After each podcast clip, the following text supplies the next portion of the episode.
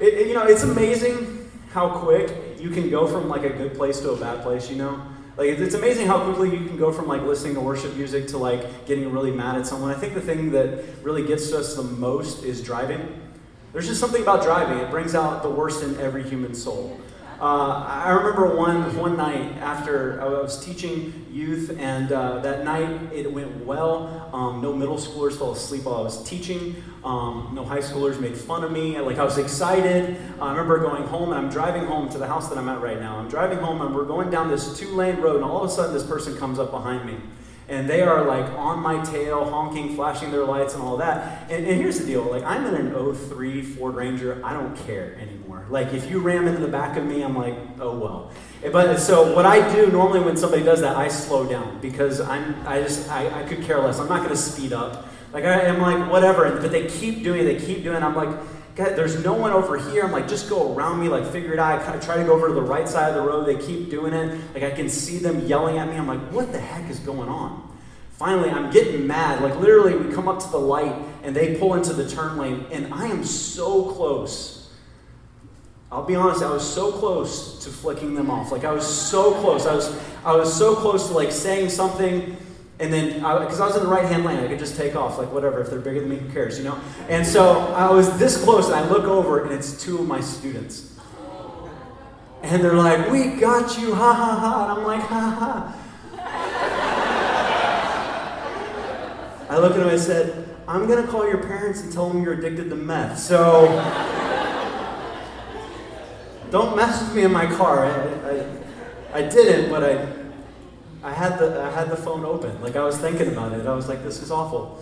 But it's so it's true. We can so quickly go from one side to the other. We can so quickly go from a happy place to a bad place. It's the same thing as we talked about in our first week. If you weren't here, um, go to the go to the podcast, listen to that. But it was the idea of the freedom that we can live in with God. Because with God, it's about freedom. It's about a relationship. It's not about rules. But it's so easy to go back and forth. It's so easy to be in that freedom, to be enjoying God, to be enjoying that relationship. Then all of a sudden you get turned sideways. Either pride comes in, comparison comes in, whatever it may be, and you go back to the rules. All of a sudden you go back to the rules. You go back to the comparison. You go back to these things, and, and you get confused. And we talked about in the book of Galatians, Paul was talking to a church in Galatia. And this is exactly what happened. He told them about Jesus. He said it's about Jesus only. There's these people that come in behind him and say it's about Jesus, but it's also about all these rules. Uh, it's about Jesus, but it's also about all the Jewish laws. So you need to follow Jesus and you need to follow the laws. And so they're, they're trying to figure this out. And this has been a struggle for everyone, right? We, we all have these struggles. I've been a Christian for so long, and I still struggle with going back to the rules, going back to the laws. That's why when people say, oh man, we need to have the Ten Commandments up in schools, I disagree with that.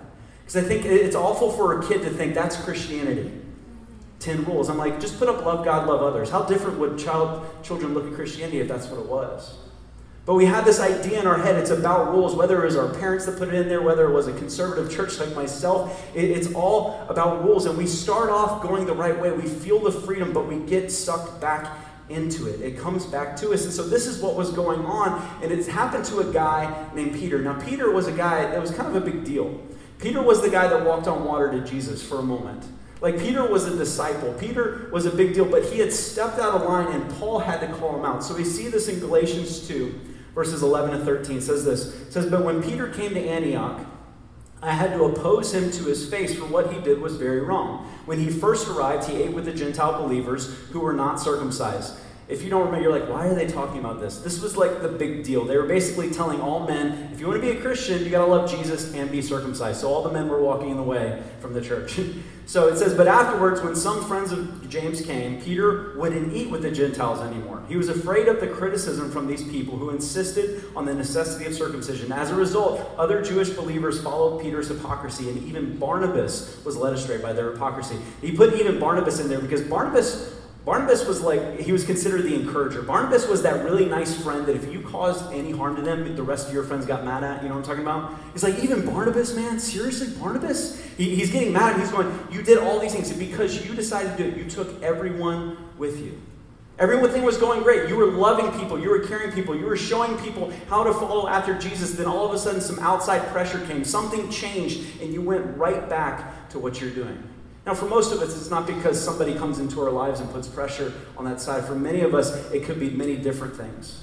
It's that feeling of guilt or shame many times that pushes us back into that. It's that moment that we mess up and all of a sudden we go, man, I need to work on these things before I can ask for forgiveness. There's many reasons why we go back, but it's something that we can do so often. It's kind of like a rope swing. I mean, I think for summer, rope swing is just, that, that is summer, right? Like you see a rope swing, you're like, yes. Some of you don't. Some of you that brings back bad memories, I'm sorry. But rope swing, I remember rope swings are awesome, but I remember my first rope swing. Like it's that moment. We were at this place called Ridgecrest, North Carolina. We was uh, probably like a hundred of us there. We come up on this tree and someone yells rope swing. Everybody's immediately excited. I think I'm like seven years old. This is going to be my first real rope swing. So I'm excited, but also not feeling awesome. I'm trying to hide, and everybody's like, "Oh, come on!" I'm like, "Dang it! Why do people have to notice me?" And so, you know, I start going up the tree, and what happens? You get on the rope. You're holding on. You're like, "Man, I really hope my upper body strength actually exists." And then you swing out, and it's awesome. And then there's that moment you know. You know what you have to do. You're like, I need to let go. But you freak out in that moment.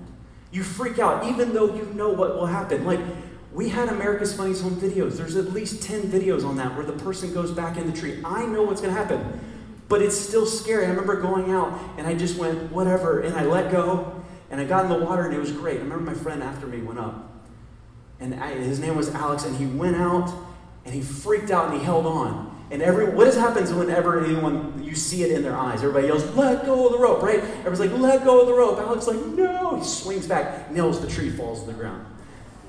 He was fine. but what was there? There was pain. See, here's the deal, guys. And this is what we see in my exams. When we swing out, there's this freedom that we have with God. Many times, what we have to do is we've got to let go and stay there but there's comfort. It's what we know that's back there. The problem is, every time we swing back, every time we go into the rules, we hit, there's pain. There's always pain. There's always that feeling of inadequacy. There's always that feeling that I'm not good enough. It always brings us back to that point. And when there's pain, there's that fear of can I swing back out again? So how do we how do we stay out there? How do, how do we continue to go that way? In Galatians, Paul kind of puts it this way. In verse 16 and 19, he says, Yet we know that a person is made right with God by the faith in Jesus Christ, not by obeying the law. And we have believed in Christ Jesus so that we might be made right with God because of our faith in Christ, not because we have obeyed the law. For no one will be made right by God by obeying the law. He's saying it over and over again on purpose. It says, For when I tried to keep the law, it condemned me, so I died to the law. I stopped trying to meet all its requirements so that I might live for God. He goes, I had to get rid of the idea that any part of Christianity was about rules. Because here's why we like rules because it gives us a structure. It allows us to feel accomplished. It allows us to feel like we're doing something right. It also allows us to compare. And so, what we do many times is we have this idea that we, we, we want to follow God, but we also want the rules. He goes, I had to actually die to it because no matter what, sooner or later, what do rules do? They condemn you. Sooner or later, those rules make you feel and make you realize that you're not good enough. So, if we want to actually follow God, we have to get to the point where we get rid of the law, we get rid of the rules, and realize it's all about Jesus. Now, here's the deal in order to do that, it means we have to give something up. It means we have to give something up. And this is not an easy message to do. In fact, this is not a message that you preach and everybody afterwards is like, yay, I want to hug someone. Like, this isn't this isn't one of those messages because when you talk about giving something up, people don't like it. Like nobody like, and I'm like, yeah, you need to give something up, and nobody goes, amen. Like if you go, yeah, and God's got a big plan for your life, you're like, yeah, and God's gifted you in so many ways, yeah, and God's got this all these things He wants to give you, and He wants to bless you. Everybody's like, yeah, but in order to do that, you got to give something up. Yeah, no, we don't like that. We don't want that. But it's true. And what Paul says in verse 20, it shows that he says, My old self has been crucified with Christ. It is no longer I who live, but Christ lives in me. So I live in this earthly body, but trusting in the Son of God who loved me and gave himself for me. He said, In the same way Christ crucified himself, I crucify myself. I give up my old way. See, this isn't an easy thing to do because when we give up our old way, we're giving up our old plan. We're giving up our idea of what perfection would be. See, we even see this with Jesus in Matthew. We see Jesus talking to disciples. He's letting them know their plan is not going to be the plan that's going on. He says this in verse 21, he says, From then on, Jesus began to tell the disciples plainly that it was necessary for him to go to Jerusalem and that he would suffer many terrible things at the hands of the elders, the leading priests, and the teachers of the religious law. He would be killed, but on the third day he would be raised from the dead. Here's the deal Jesus has been telling the disciples this entire time hey, I'm going to die. I'm going to be raised from the dead. He's been kind of saying it a little bit lightly, and all the disciples, see, all the disciples believe this. They believe Jesus has done all these miracles, Jesus has done all these great things. Jesus is going to be king. He's going to restore the Jewish people to their right place. He's going to destroy the Romans, all of that. And so every time Jesus is like, hey, that's not the way it's going to happen, the disciples are like, stop playing, Jesus. Yes, it is. And finally, he goes, here's the deal, guys. I'm going to die. And they're like, whoa, wait, what? They're like, I'm, I'm going to die. And all of a sudden, their plans are interrupted. And let me say this you can easily tell if you're in the wrong place with God. When He interrupts your plans for a God thing, how do you react? When all of a sudden God puts an opportunity in front of you that's a God thing, how do you react when your plans are interrupted? Are you okay with it, or are you mad that it's not going your way? So, Peter, the guy that we were talking about earlier, the guy that walked on water, is ticked off. He says this He goes, Peter took him aside and began to reprimand him. I can't imagine reprimanding Jesus. Hey, yeah, I know you fed 5,000 people with five loaves of bread and two fish. I've seen you bring people back to life. But I'm Peter, and I'm going to tell you what's going on, Jesus. So he, he pulls him aside, and he goes, I need to tell you this. Um, Heaven forbid, Lord, he said. It's probably not exactly what he said. This will never happen to you. Jesus turned to Peter and said, Get away from me, Satan. You are a dangerous trap to me. You are seeing things merely from a human point of view, not from God's. Literally, Jesus looked at Peter and said, Your plan, your idea, what you truly want, is going to keep what's best for the world away. And I care more about what the world is going to get in all of these lives than your plan at this moment. He says, Then Jesus said to his disciples, If any of you wants to be my follower, you must give up your own way, take up your cross, and follow me. If you try to hang on to your life, you will lose it. But if you give up your life for my sake, you will save it. See, this is something that is so tough for us because every situation we go into, we want it to end our way. We want it to go the way we want it to. We, we go into every situation, we go, God, make this happen. God, change them. God, do this. And most of the time, in most of these situations, God's not looking to change the situation, He's looking to change us. And so in that moment, Jesus is looking at Peter, he goes, Oh, your entire idea is wrong. You're like, you, what you want, I understand why you want it, but I want to change you into something much more that I'm going to use. And here's the deal if, if we want to stay in that place, if we want to be used, then we do have to give something up. We do have to take steps in that way. And the first step to it is this it's humility. I never like talking about humility because it sounds so weak. Whenever somebody says, hey, you need to be more humble, nobody likes that. It's always a moment that you say something. And here's what I mean by humility humility is not, you know, I feel I'm a horrible person, I'm, I'm a bad person, I'm not worth anything. That's not humility. Humility is an accurate view of who you are, what your gifts and talents are, but also where your faults and weaknesses are, and a appropriate view of who God is. See, once you understand who you are and who God is, that's where humility comes in. Because once you understand who God is, you realize you need Him every day. You realize you need Him to be a part of your life every day because you can't do this life on your own. See, when we first became a Christian, that's what we did. We said, God, I can't take care of my eternity. I can't take care of my life. I'm going to trust you in this. I'm going to give this to you. I need you to do this. But then as we went on in our lives, we stopped doing that. And really, what we ought to do every single day in humility is go to God and go, God, you know what? I know I can do this day, but I know I won't do it your way. I know I can do this way, but your way is much better. Every day I'm going to come before Him and say, God, I want to say yes to your plan. I want to say yes to your ways. I want to say yes to your forgiveness so that we can restore this relationship right now. God, this morning I want you to give me your attitude and your nature so that when I go throughout my day, I respond in the way that you should. The way that I should in these situations. John 3:30 says this way. It says, He must become greater and greater, and I must become less and less. This is what humility is. It's not saying I'm horrible, it's just realizing how big God is and how much bigger He is than us. You know, one of the things that it, it's something that we ought to do that's humility. Prayer is humility. Praying is humility because you're looking at a God that you can't actually see, that you can't hear, but know that He's in power. Prayer is, a, is where we put ourselves in a place where we want to hear from Him. I remember seeing pastor that I grew up with. He was always praying, and he would pray. He would get down on his knees, and sometimes he would go face down on the ground, almost in a bowing position. And I'm like, why is he doing that? And I went up to him. I was like, why do you always pray face down? He goes, a man with his face already on the ground can't fall. And I was like, dang, that's deep. I thought I had the deepest pastor in the world. Then I heard it from another pastor later on. And I realized he just copied it. But, but I was like, that's true though, right? It's like, it's not that we actually have to lay down on the ground. It's the idea that if we truly understand who we are and who God is, pride never gets in our way.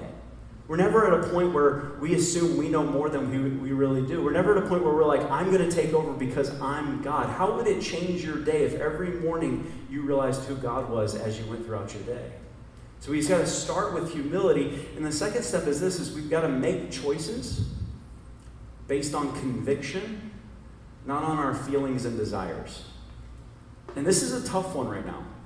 This is a tough one right now because this is the opposite of what the world says. The world says, hey, you're, you are great, you're awesome. If you feel it, say it. If you feel it, do it. Whatever it may be, that's, that's who you are. And here's the truth, it's the opposite of that. Galatians 5.24 says, Those who belong to Christ Jesus have nailed the passions and desires of their sinful nature to the cross and crucified them there. See, we believe, hey, if, if that's just the way you are, then just say what you want. Oh, I'm just a person that has a lot of emotions, then be emotional. I'm just an angry person, then be angry. I'm just a person that just says what's on the top of my mind, then you should do that. No, you shouldn't. No, you shouldn't. I shouldn't. There's many times, guys, where in a moment of feelings or a moment of passion, we say and we do things. You've, you've been there before. You've had a relationship that you've had for so long, but in one moment you killed it. But we have this idea that this is the way it is, and people say this all the time, and I hate it when people say this. They go, Oh, you're just perfect the way you are. No, you're not. I'm sorry if I'm the first one to tell you that. I'm not either. You're great. Don't get me wrong, you're great. God has given you a lot of gifts and talents, and you have a lot of great things about you, but perfection? No. Not even close. All of us have things that we have to continue to work on. All of us have things that we have to continue to get better at. This vacation, I realized it's something that, and if you've known me for a while, you know this competition is a problem for me. If you, it's just not good. Like, if see, people see me on the basketball court, they'll be like, I'm not going back to church. It's just, the way that it's been, I, I, have done a lot, and I think, and I felt like I've gotten better. I'm like, I've gotten better at this, and I'm playing my cousins in basketball, and they're not like little cousins, they're in their 20s. But I'm playing my cousins in basketball, and one of my cousins keeps hitting a shot. And I'm so competitive and such a jerk on the court, I start taking the ball and just throw it as soon as he made a shot. Like I throw it to the other side of the court. I'm the oldest on the court. I'm like, go get it.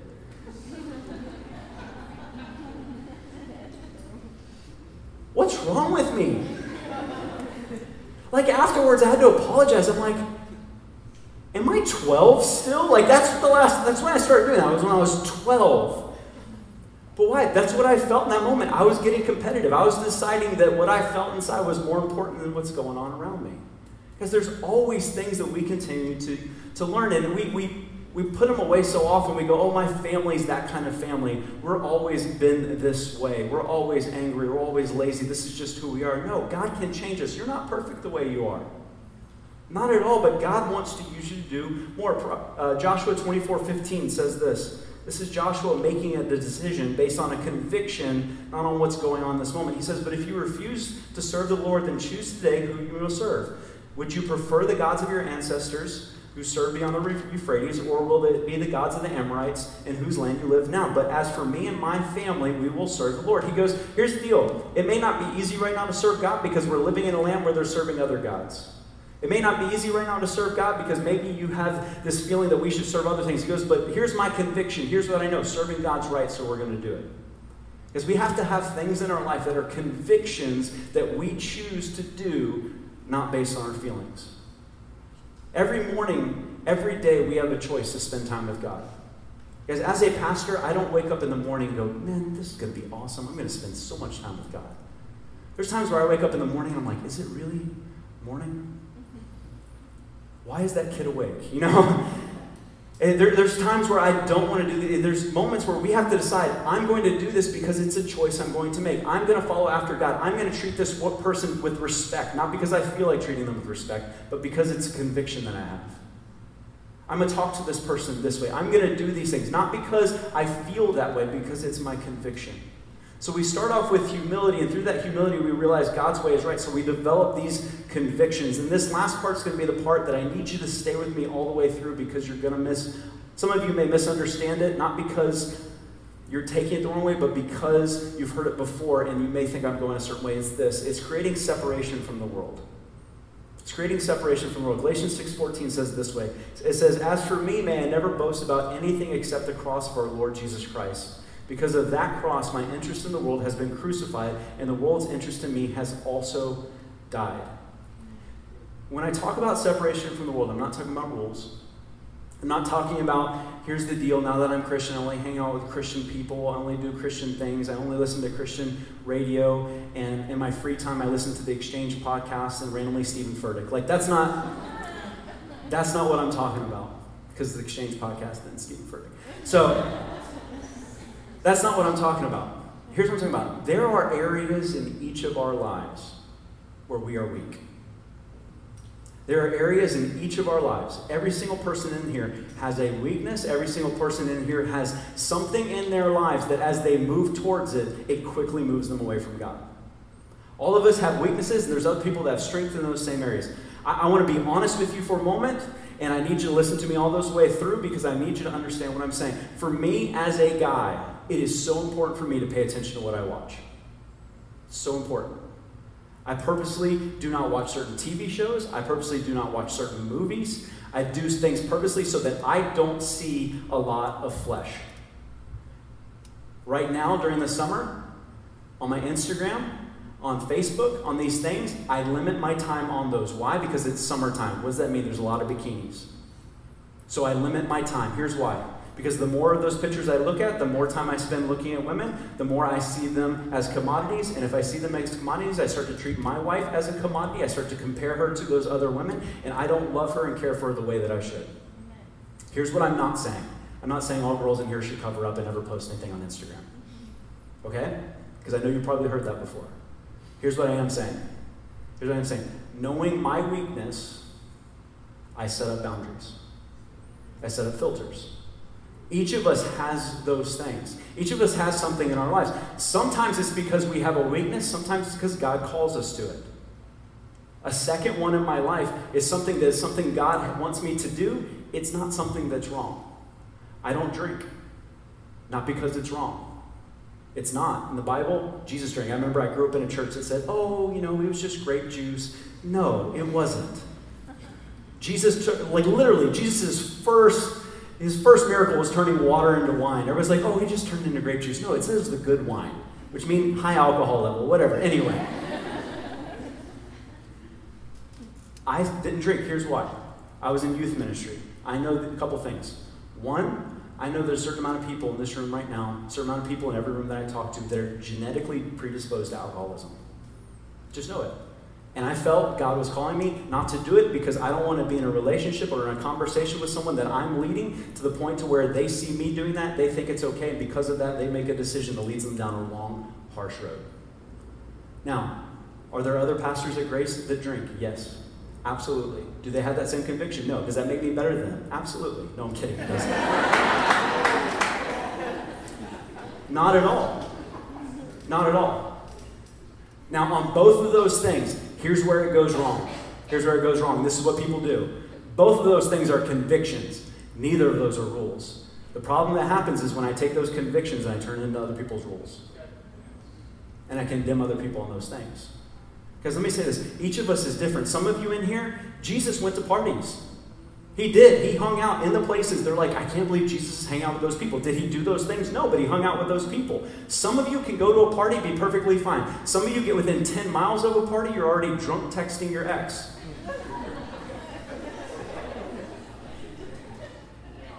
You know what I'm talking about. Some of you can handle certain things, some of you can't. Look, there are things in our life, and there's things you got to allow people to show, but here's what we need to do. There are things in this world that we need to set up boundaries, and there's things in this world that we need to set up filters so that we don't fall back into something we don't want to. This is an important thing to do. There are things in our life where we need to create separation. Why? So we don't fall back in. It's not about a law. Here's what it is it's you. Here's, here's the, how this happened. It's not because I come up here and I tell you something you should do and you do it. Here's how this happens it starts off with that humility thing. Where every morning I go, God, I want you to live the right way. Then God goes, hey, here's the deal. I'm going to give you a conviction. I'm going to give you how, I, here's the deal. I, I noticed you've been looking at these things. I know you've been doing these things. I'm going to give you a conviction. You need to stop least, you need to stop doing these things. And so because of that, I'm going to separate myself from it. And I do it not because I feel like I have to or it's a rule. It's because out of a relationship with God. And I understand that when I do those things, I have a better life. We get, we get, I'll give you five bucks later. We get, we get in a place so many times where we start to do that. If you're a brand new Christian, please don't fall into this. Brand new Christians do this all the time. They get into church, they go, All right, I'm cutting all this stuff out, but it's not there in your heart yet. And because it's not there in your heart yet, you cut it all out, but then it just feels like rules. And because it feels like rules, it feels like something you need to break, or it feels like you're in this cage, and it's not the freedom that God wanted for your life. See, what God wants to, you to give up the most, it's pride. All these things are pride. The starting of humility is pride. The idea that I'm not going to get to react the way that I want means I'm giving up that pride. The idea that I'm going to separate myself from something is realizing that pride is there and I really can't handle it, and that's okay. See, it's so easy to fall back into an old way. But what we have to do is we've got to take steps, put God first, set our convictions, allow Him to set up barriers in our life that allow us to succeed and live in the freedom He's called us to. It's not fun, it's not the easiest thing to do. But it's a place that we get to stay where we have more opportunity, more ways, and God uses us to the fullest without us sitting there in a shame and guilt of going back to the other side. Guys, I pray for you all the time in this. I pray that you take next steps in this. Let's pray. God, I thank you. God, I thank you for who you are. God, I thank you that uh, you love us so much. God, I pray that we understand that that what you call us to do is not out of rules or obligations, it's out of love. God, I pray tonight that uh, you convict some of our hearts of areas that we need to step out of. God, I pray that you convict some of our hearts of areas that we need to, to push aside. And God, I pray that you allow us to do that so that we can stay next to you. God, I pray every morning, every day, we put aside our idea that we're God. We put aside our idea that we know everything. And God, I pray that we look to you first. Pray that we ask for your, your, uh, your heart. I pray that we ask for your eyes. I pray that we ask for the way that you would do things. And God, I pray that when you put someone in front of us or something in front of us that's a part of your plan, God, I pray that we're not mad that it messes with our plans. I pray that we step to it realizing it's something that's much more. God, we thank you for continuing to giving us those opportunities. And in Jesus' name I pray. Amen.